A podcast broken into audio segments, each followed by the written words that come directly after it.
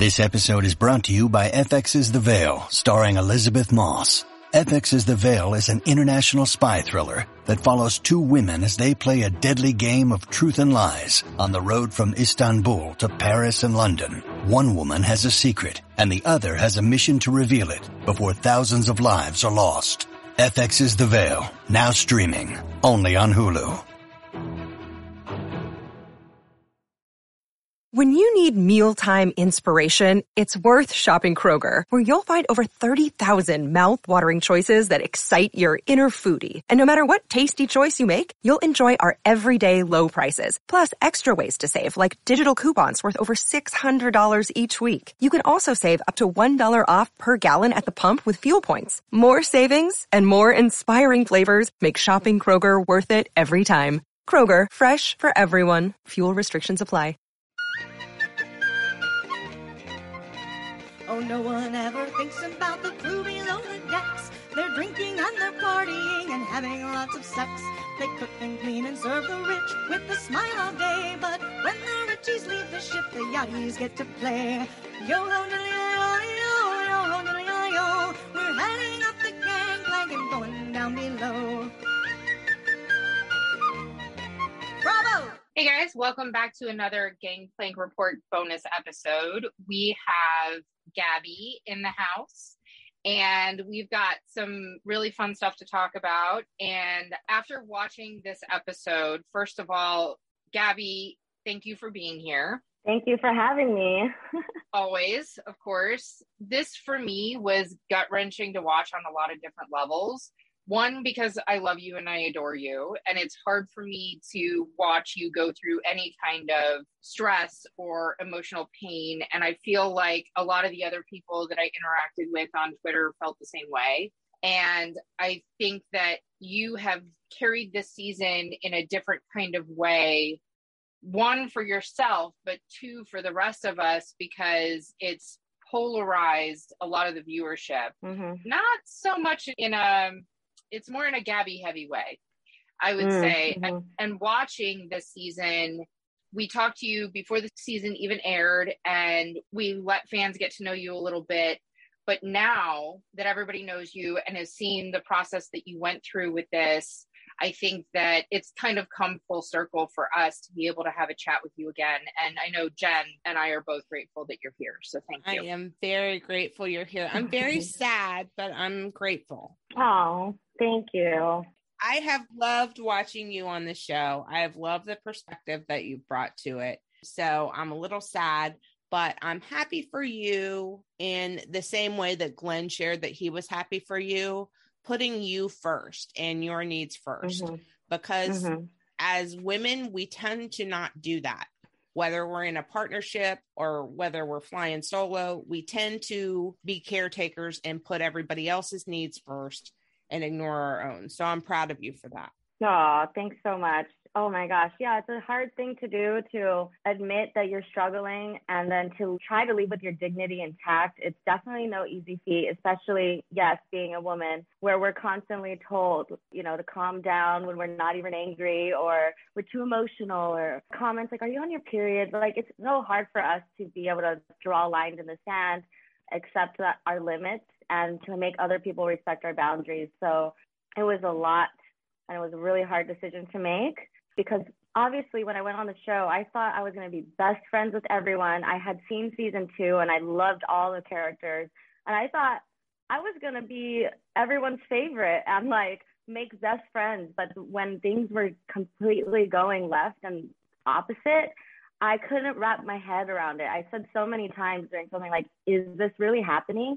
Why is it happening like this? And I, I know I'm not an angel and you guys know that I drink too much from time to time, but it was the only way that I could like get out of my head for a 2nd mm-hmm. Unfortunately, all of the resentment that I was building throughout the week when I was sober was coming out in a bad way on our nights out. And it just further pushed the cast away from me and in turn isolated myself.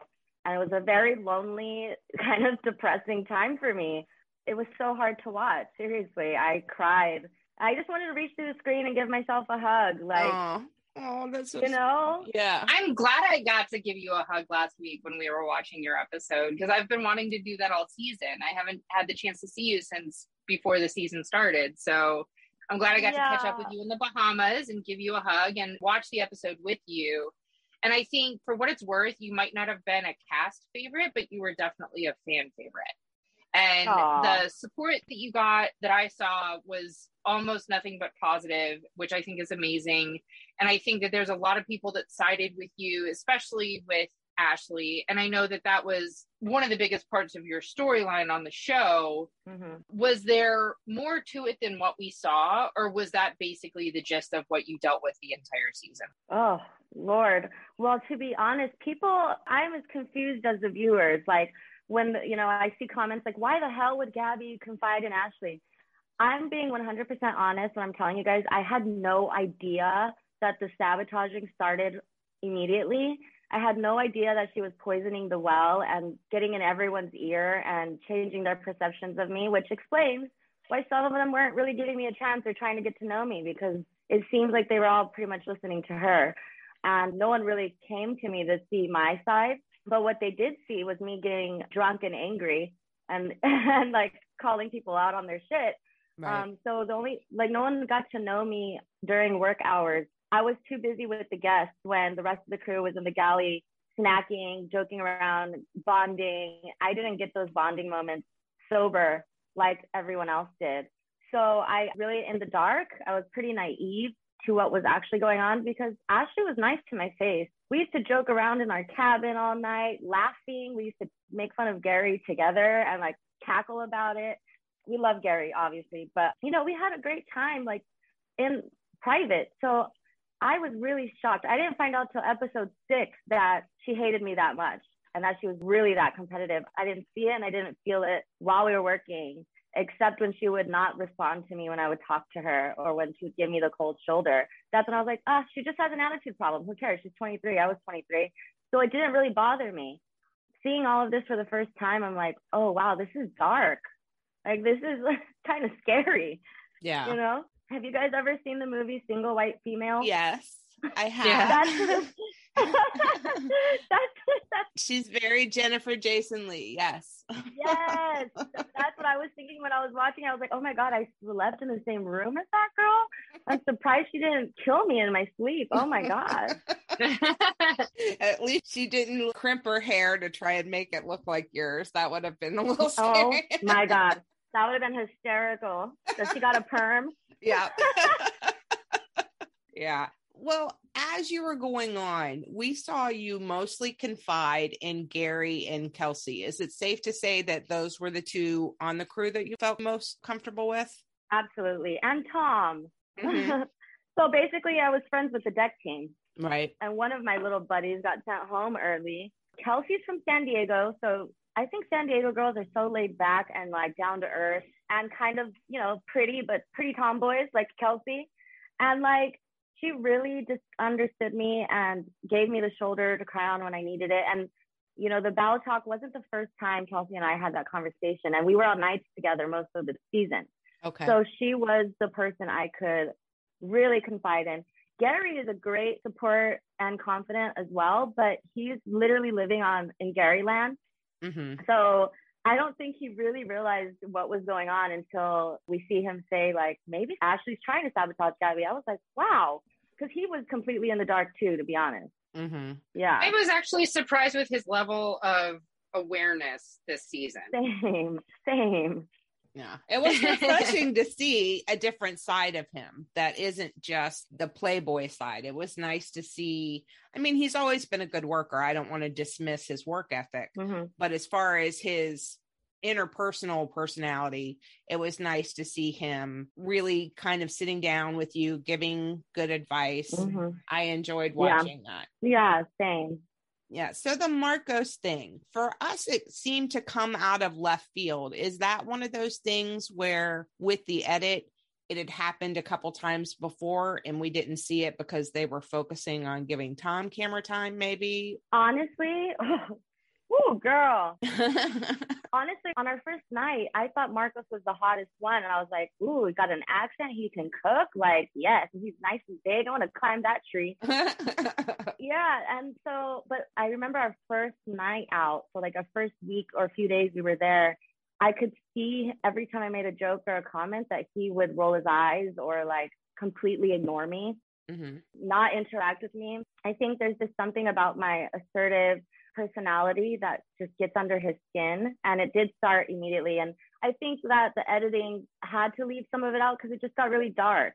Right. Like it got really dark and it would have been like a wet blanket for everyone if they did show the build up to me and Marcos finally getting into it. It wasn't fun. It wasn't fun to be in and it wasn't fun to watch. It's not fun to watch, let me tell you. Yeah. So I don't know what his issue is with me. I just want to say that, that I think that with I don't want to generalize and I don't want to make accusations. I really don't know what Marco's problem was with me, aside from, you know, from time to time being a sloppy drunk and getting on his nerves. But like I tried to speak to him and get to know him on several occasions and he was always very dismissive to me, which you can kind of see sprinkled throughout like the season whenever I'm in the galley. It's a little awkward. And I really could never put my finger on it, what it was. Mm-hmm. I think he was really trying to he's trying to be a better person because I know he's had a rough past. Right. And whatever it is about my personality really triggers him. And he didn't want to become the old Marcos and let me have it the way he maybe would have years ago in his past. Okay. Yeah, he did mention in last night's episode that you reminded him of one of his ex girlfriends. And sometimes Ooh, it can be as sim- yeah, he said that while you guys were at the villa. Oh my god. You were asleep. so that's why oh, you yeah. missed it. But yeah. Yeah, and sometimes that's all it takes though. You know what I mean? No, that's true. Well, that's true. I've actually been in an abusive relationship. I had to go to therapy for it afterwards because my ex was a socio narcissist and completely brainwashed me. Mm-hmm. And so I get triggered sometimes by if I get condescended or patronized or if or if I get gaslit, mm-hmm. it sends me into a spiral mm-hmm. and I start doubting myself. I get really paranoid because I don't know if this person's trying to manipulate me or not. So it, it still comes up in social settings for me sometimes when I see or meet someone that exhibits the same characteristics that my ex had. Mm-hmm. So I totally understand if I remind him, Marcos, of his ex girlfriend in certain qualities of mine, like outspokenness. People seem to be in- intimidated by me a lot this season. That word was thrown around a lot. And I'm just like, if you're intimidated by me, that's your problem. You need to look into that. Yeah. I'm 110 pounds. And like, I'm pretty harmless, but I do know that I can be harsh with words. What I lack in physical strength, I make up with a visceral tongue. And I know that. Yeah. Because that's really my only defense at this point like is, my is my intellect. Like, yeah, exactly.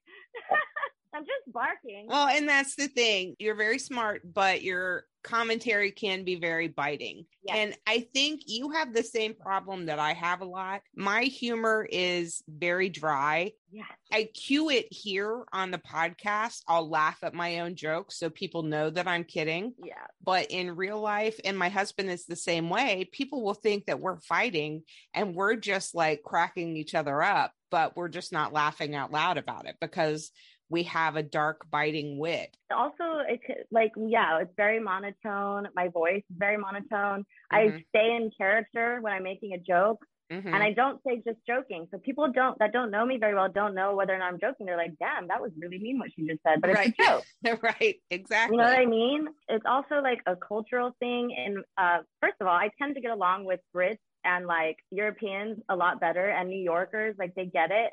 But it's a cultural thing in a sense that in my family, being Latina, being Black, like we rag on each other all day. Dinner, uh, Thanksgiving is just a roast.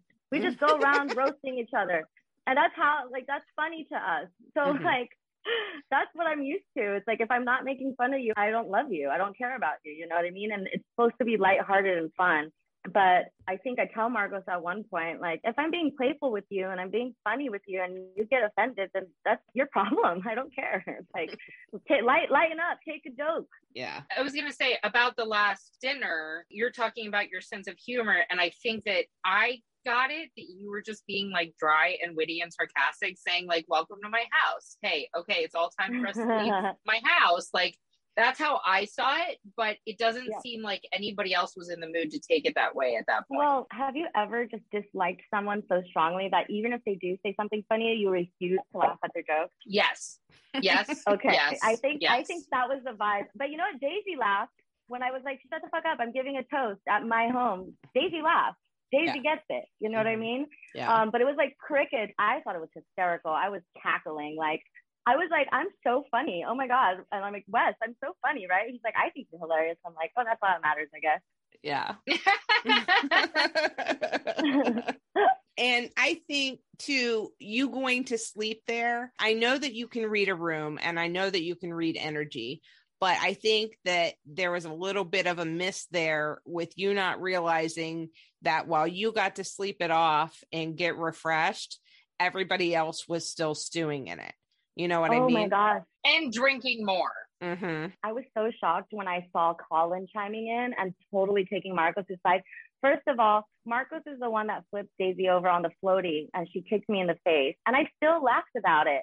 mm-hmm. And then Colin hit me over the head with the flamingo. I Mhm. felt like I was being ganged up on. Like I felt like I was in eighth grade again. It reminded me of in eighth grade when a group of girlfriends I had totally turned on me for whatever reason. And they, uh, like, we had a sleepover at the school. And I had seven girls beating my ass with the pillows Mm-hmm. it, it seriously took me back there. I was like, are you guys really like? First of all, we're in our mid 30s to early 40s, and now you guys are laughing at me when I get kneed in the face and then Mhm. hitting me over the head with a floaty while I'm literally choking on water. Like, I think I was in every right to say you guys are annoying, but that's annoying and that's mean. And that's why I went off on Marcos, like, because he was laughing. So did they know? Because they didn't show on the show like they knew. They did that kind of zoom in and framed it to where Yeah. the audience could see it, but it didn't seem like anybody else picked up on it. did you say it out loud? No, I didn't because you know what? I'm not a wuss. Okay, Mhm. like, and it was an accident on as on Daisy's part. Sorry, on Daisy's part it was an accident. She, I don't. Andy asked me if if Daisy ever apologized, and I said no because I don't think she knew that that happened. Yeah.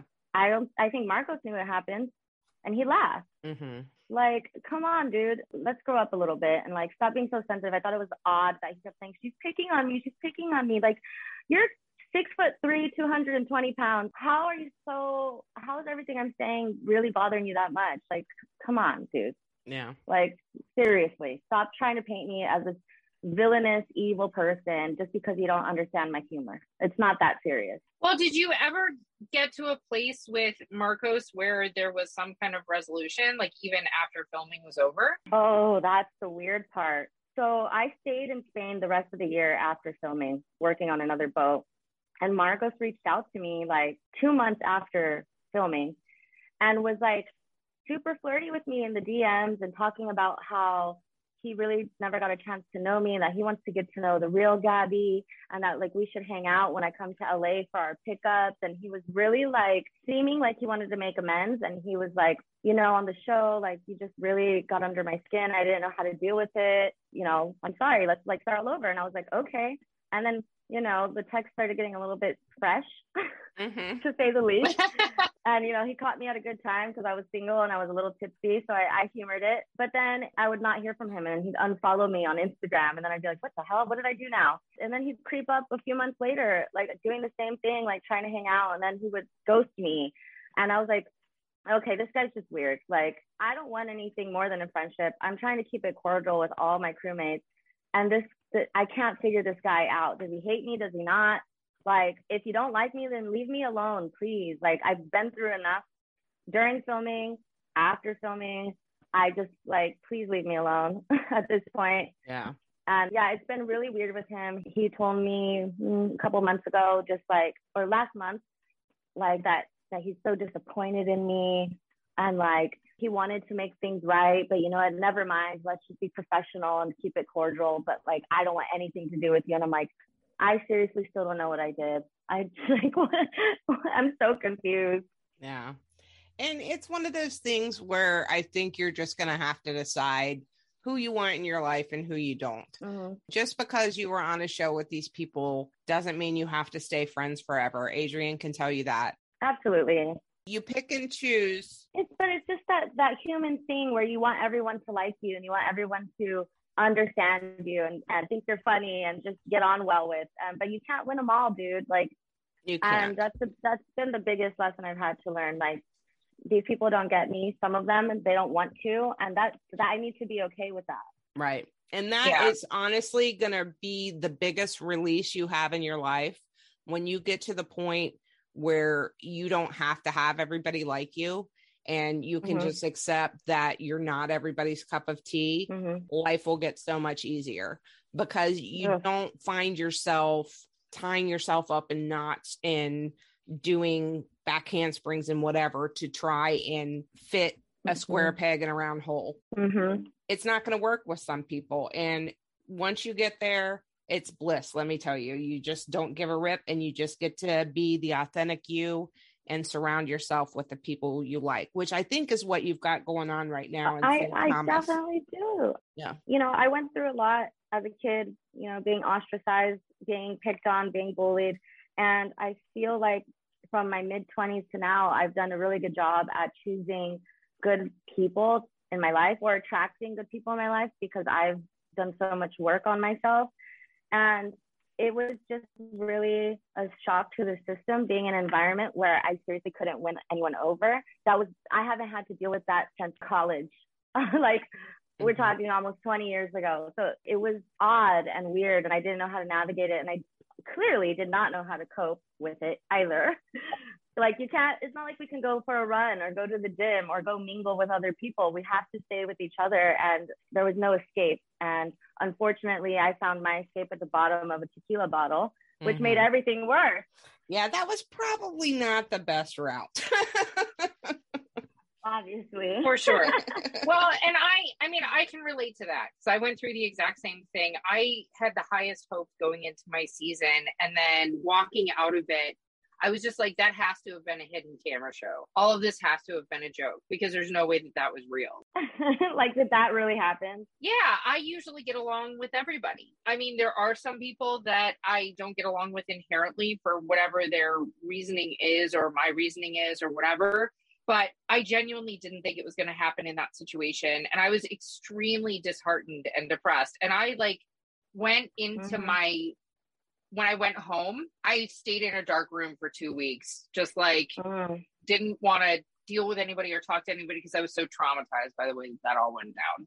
And so I totally understand. Yeah, traumatized is the best word. because I've never been in a situation like that. And so I totally understood where you were coming from. It's disheartening because you go into that with really high hopes and to walk out of Mhm. it and be like, I didn't walk out. I mean, I was friendly with Ben and I was friendly with Dave after my season, but to like walk out of that and be like, I have no friends. That didn't that didn't work out at all how I anticipated that it would. and it sucks. It really yeah, sucks. it's not a good feeling. And to be completely honest, because I, like I said, I've been in an abusive relationship before. I remember the day before I left that relationship, I looked in the mirror and I saw an emptiness behind my eyes. There was no light. There was no spark. I was a shell of a human. And when I left the set, as dramatic as it sounds, I saw that same Gabby in the mirror. Like I feel like they broke my spirit and I disappointed myself and let myself down. And I just felt like I'm better than this. This is not how I should be. Like, who am I? I didn't like the person I was when I was drinking on the show. I don't like the person I became. I don't like the way I reacted to any of the stuff that was going on on the show. And like, I left broken. But really, I am the queen of resilience, let me tell you, because maybe for like three weeks, I cried and I recorded myself crying and venting. I still haven't watched it because I don't know if I want to go there because I'm so dramatic. I had to, of course, see what I look like when I cry. I love you. so dramatic. But like, I stayed in Spain. I put my big girl panties on. I stopped drinking for a while. And when I did start drinking again, it was very light. And I finally could see a gauge because before it'd be like fine to blacked out. And then I'd be like, oh, I'm drunk, taxi. And I would go home and go to bed and drink some water. Like, I really worked on myself a lot the last five months I was in Spain. And I was around amazing people. I made some amazing friends. And it's because I was in a good place that I was attracting good people to me, Right. you know? Yeah. And I was in a good place before I went on the show, and then I spiraled and imploded basically. But I bounced back pretty quickly. And being in St. Thomas, everyone, like everyone Wes has introduced me to, first of all, they welcomed me with open arms as if I was family by default because everyone loves Wes so much. Mm-hmm. And I'm again surrounded by good people. I have a great job and I just want to really work on not taking that for granted mm-hmm. because I deserve to be happy and treated well, which I am here. So, like, you know, I recovered, but like, oh, watching it back, I get reactivated sometimes. Which is totally understandable. Yeah. There's two rumors I want to address before we Uh-oh. wrap up. So, first rumor is just because we were just talking about it, is there's a rumor, and I know the answer to this, but there's a rumor that maybe you and Wes are an item now. I was shipping this long before it happened, by the way.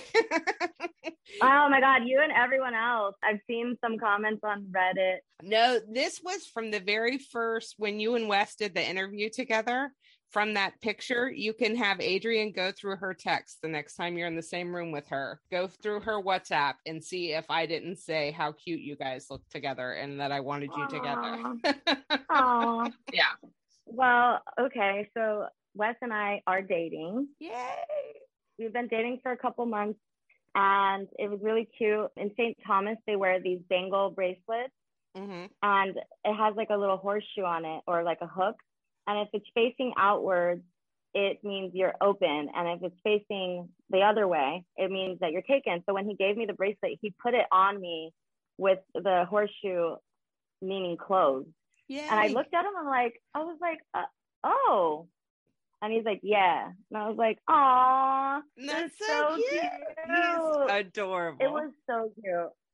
It's called a Caribbean hook, and you can send us a picture of your bracelet, and we'll put it on our stuff so that people can see yeah. what it, what you're talking about. But yeah, I've known for months, obviously, that you guys were dating, and I didn't want to say anything because it's it's your business. But I think it's been thrown around in the internet often enough that at this point, it's just like, eh, it's happening. And Wes is such a good guy, and I've known Wes for years too. So I couldn't be happier for the both of you because I think you're both amazing people. So yay! Oh, and you know what? Going back to like surrounding yourself with good people, I don't think I've I've had a boyfriend quite as kind and patient and loving as Wes. So it's new for me because obviously you guys see how chaotic I am and how intense I am. So like being in a normal, healthy relationship, I'm like uncomfortable in normalcy, I guess. so like he's working with me and I couldn't appreciate it more, not just about the stuff about the show, but just advancing my career. He's super behind me getting my captain's license. He's teaching me everything he knows and he's super knowledgeable about sailing. It's insane. And I just haven't felt this supported by a partner in years. So it's new for me, but like I like it. And he's a, he's hot. He's so hot. Yeah, he is. Yeah. Says this old married woman, but yes, he is. okay. Next time he's working on the engine with his shirt off or washing down the boat with his shirt off, I'll send you a picture so you can live vicariously through me. Oh my gosh. my husband will kill you. Just, oh, it's job just, research at this point, Jen. Come yes, on. I can write it off as podcast research. So the other rumor that's flying around, there was a blind item mm-hmm. that was circulated and it's been all over the place. And you and I have talked about this already. And it very much insinuates that Daisy made what can be interpreted as a racist comment to you. And you and I had a pretty lengthy conversation about this. And you told me that it was not, in fact, Daisy that said that. And you don't oh, have to say God. who said it because yeah. I know that that would cause more turmoil. But oh, yeah. I mean, yeah, yeah. It was in fact said to you by a cast member on the show, but I don't feel like it's necessary to go that way. But I want to give you the opportunity to clear the air for Daisy because yeah, I know that that sure. has caused some conflict for you. Yeah, it has. First of all, the blind item needs to be edited and rewritten because that was so hard to read. The person that wrote it, how did they even know how to use the internet? anyway, um, no, Daisy never said anything to me remotely racist I didn't experience any microaggressions from Daisy either. So that was really weird that she was named in the blind item. And it did cause a big shitstorm for me. Um, I had other cast members DMing me in Daisy's defense and basically trying to make me take responsibility for the item when I don't even know who wrote it or who got that. I saw an article that said a production insider was the source, but I saw that too. Yeah. Yeah, yeah. It's been really difficult because it's such a heavy topic. And, you know, if I retweeted anything, it wasn't to solidify or perpetuate anything for Daisy. It was because I agree with some of the things that the fans are saying in terms of Ashley or Marcos. But I can see how perception is everything. And they Google us when we apply for jobs. And if an article about Daisy being racist comes up, that can be a career ender for her. And I don't want that for Daisy because on the show, she was very kind to me. And in watching the last episodes, I see how she had my back and how she felt really bad and it was genuine. And I, I was like, oh, I need to talk to her because we chat here and there, but you know, not extensively. And I called her and I was like, we need to talk. Like, let's just talk it out. And we were on the phone for like an hour and we had a great conversation. We were giggling about other stuff. And she is very loving and very kind. And I, I just wanted her to know that I don't think that of her and I never did. And I'm sorry if retweeting or liking co- mean comments. And that fans can stop coming after her. Exactly. And she actually said the minute that I said no, Daisy did not say that to me, the mean hate mail stopped like immediately. Good.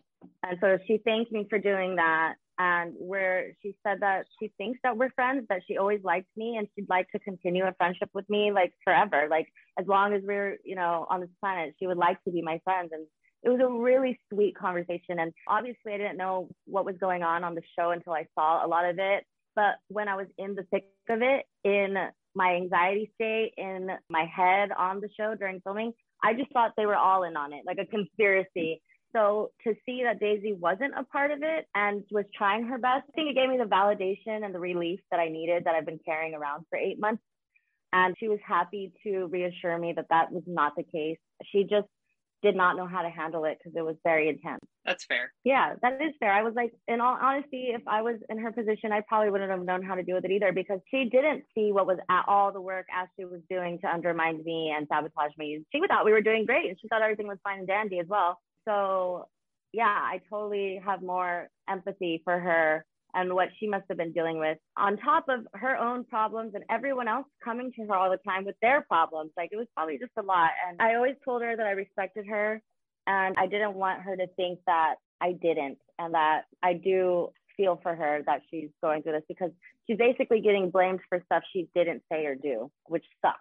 Yeah. Right. Seems like everyone's looking for something because Daisy's been like the favorite chief stew on the show in a while. And any crack people find, they're like really going in on it. And it sucks that it had to be something so heavy. Right. Yeah. That's the Bravo verse, to be honest. They build people up to knock them down. And that's just what Yeah, they do. yeah.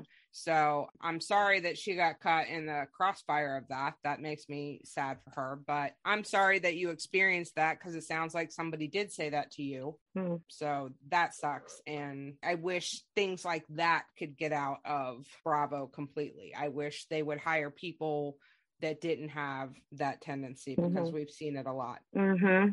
Just real Yeah. quick about your last episode. Mm-hmm. And I don't know if you're going to remember this or not, but there Oh was God. there was a point where you were up by yourself on a lounger and Colin and Ashley were down below and were talking crap about you and you came down. Did you come down because you heard them talking about you? So I knew they were talking shit. And as drunk as I was in my drunken stupor, I went, I know I went down there just to make the situation more awkward because the last, the last few times I walked in on people talking about me, what did I say? You guys okay? You need Mhm. anything? And Mhm. it got weird, right? Right. So even drunk Gabby was like, let's just go see if they're going to tell me to my face or not. And they didn't. right. And it's just the level of disrespect is palpable through the screen. It's like these people really have zero respect for me to my face and behind my back. And that was just so hard to watch. But it was, I was giggling because I'm like, fucking Gabby. I am so chaotic that I'm just like, hey guys, what's up? Got something you want to say? No? Okay. Good night. and then And you said like, get the beers and he just like was deer in the headlights. It was very funny. it was funny. Yeah, I have to say, I was really impressed with how Glenn handled it when you went to talk to him. He seemed extremely supportive, Mhm. and that's nice to see. We've had other issues where it's kind of somebody looking out for their own mental health and welfare where it wasn't received that well. And Glenn just seems like a gem. Is he like we picture him? Oh, absolutely. He definitely has the cool uncle vibe, the cool dad vibe. He's super supportive because I think it was the way that I worded it. I made sure to say that it was the environment that was toxic for me instead mm-hmm. of because I felt like I was taking a lot of the blame throughout the season. And I wanted to him to know that it was not just me, it was also the environment that was contributing to my spiral. And I think I explained it well. And that's why I think he received it so well too. And it wasn't the first talk I had with Glenn. The first talk, they didn't show, but it was the same kind of energy. I was telling him, like, hey, this isn't working. I don't know what's going on. And Glenn was like, okay, well, don't focus on everyone else. Like, what can you do to make the situation better? Like, focus on yourself and how you can improve and just ignore the rest, you know? And so that was the second talk I had with him about the same stuff. And he was very supportive both times and, and very understanding. So that was really nice. Well, I'm glad you had a champion there at least. Yeah. Uh, yeah, it, I mean, it sounds like Glenn was really, I mean, not super keyed in, but at least you were able to have conversations. And I think a lot of the people, at least a lot of the comments that I saw, a lot of people were wondering why you didn't talk to Daisy more, or did you? And we just didn't see it about what was going on with Ashley. Daisy has said in interviews a handful of times that she did talk to both of you guys, and both of you were like, Yeah, everything's fine. Okay, it's fine. And she didn't really know how bad it was until it was bad, bad. Mm. Well, that's because Ashley was pretending that she was my friend. So I did think everything was fine. And that's why when Daisy would ask, I would say, everything's fine. Because I thought they were fine too. So basically, what you're saying is that, and we're sorry about the technical difficulties, guys. But basically, what you were saying, if I understood that right, is you didn't go to Daisy because Ashley was making you feel like everything was just fine. Mhm. And so you thought everything was fine and you didn't know what was going on. And plus, you don't like to take things to a chief stew that you feel like you can handle on your own. Is that right? Exactly. And also, I didn't know who I could trust at the time. So I didn't even know if I could confide in Daisy at all. Right. I didn't know up until that point. So yeah, no, I thought everything was fine as well because Ashley was really good at pretending that things were fine and then causing shit and talking shit the whole time behind my back, which I was not there for. So I didn't know. Yeah, it's just it's kind of icky to watch, to be honest. I was like, geez, how can someone be so mean and competitive? Like, I don't compete with other women. I raise other women up, and I just really haven't dealt with that type of personality since maybe I was a bartender at a nightclub in Miami. Like that's she's exactly what a Miami bottled service girl is like. And it's something that I don't have the arsenal to combat. I really don't have it in my spirit to even know how to deal with people like that because I'm not around them a lot anymore because I cut that shit out of my life years ago. Yeah, I've gotten some crap for my attitude towards Ashley. One, because I'm twice her age, but she's the same age as my kids. And I raised my kids to be the diametrical opposite of who Ashley is as a person. yeah. So, whether I knew you or not, whether I adored you or not, Ashley would still be getting my ire because the way she behaves is just the opposite of how I think humans should be. it just it, reminds- she reminds me of the cheerleaders in high school and the cool kids and that, that the mean girls like hmm and on watch what happens live. I think one of the viewers and andy were trying to get me to psychoanalyze ashley and they're like is it something deeper? And i try to be playful and just be like no she's just jealous of me because i'm fabulous. Ha ha ha move on. But like in all actuality i think that when a woman is nice to her especially an attractive and smart woman is nice to her she doesn't we lost you all together. We'll give her a second. It seemed like it was in and out there. june june hannah june june hannah Oh, I love that you did that. oh, you were funny as heck. No, I was just saying Ashley is so distrusting of women. I feel bad that she's never had good women in her life, is what I can see that are good at their job.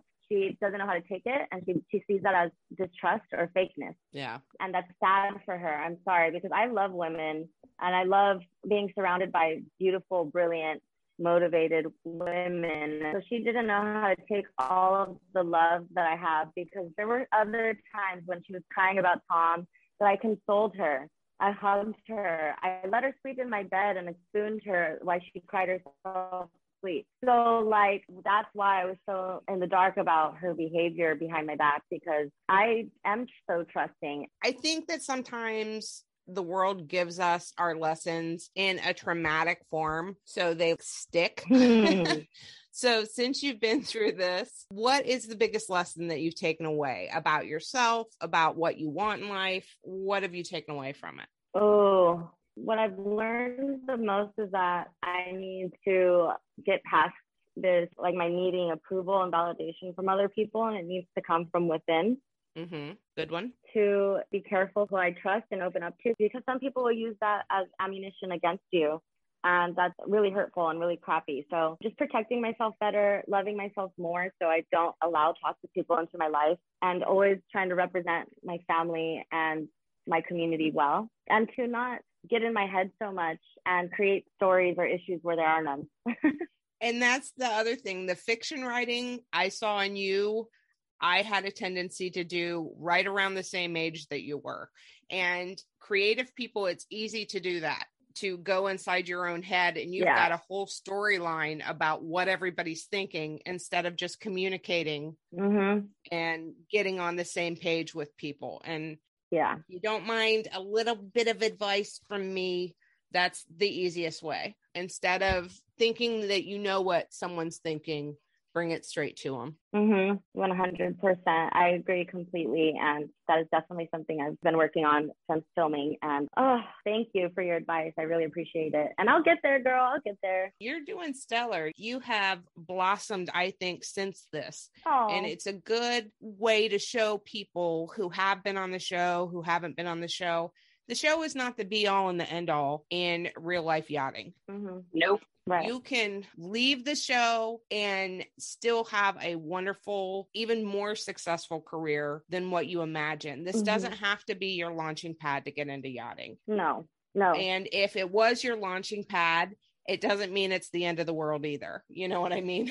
Yeah, exactly. And the maritime industry is huge, and there's so many other avenues that you can go. So this is just the beginning, you know? We're very happy for you. And honestly, I hope you get a redemption season. I hope that you get the opportunity to come back after you've had some time away and been able to reflect on everything that happened and that we get to see you again because I think that would be amazing. I don't want a redemption season for her. I want her and Wes to have their own show. yes.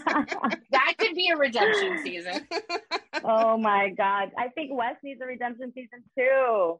Yeah, he deserves one. Say hi, Wes. Hey, bud. It's so cute. He's adorable. Well, we will let you enjoy your downtime from your busy trip and from being away from him. You guys have fun. Thank you so much for coming Thank back on and talking with us. We love you. Love you too, guys. And we're going to miss seeing you on Monday nights. So we'll have to settle for you popping in our DMs and Instagram. How about that? for sure. Of course. Don't be a stranger. Love you guys. Love you back. Love you. Bye. bye. Bye. Bye. We'll talk to you soon. Thanks. Special thanks to our friends who helped us create Gangplank Report. Down below, music and lyrics by Angel Tweeter Frail and Terry Abbott, performed by Lorelei of Florida. Production assistance by Michael Castaneda. Superfan intro by Blind Lawrence. Cast off, me hearties.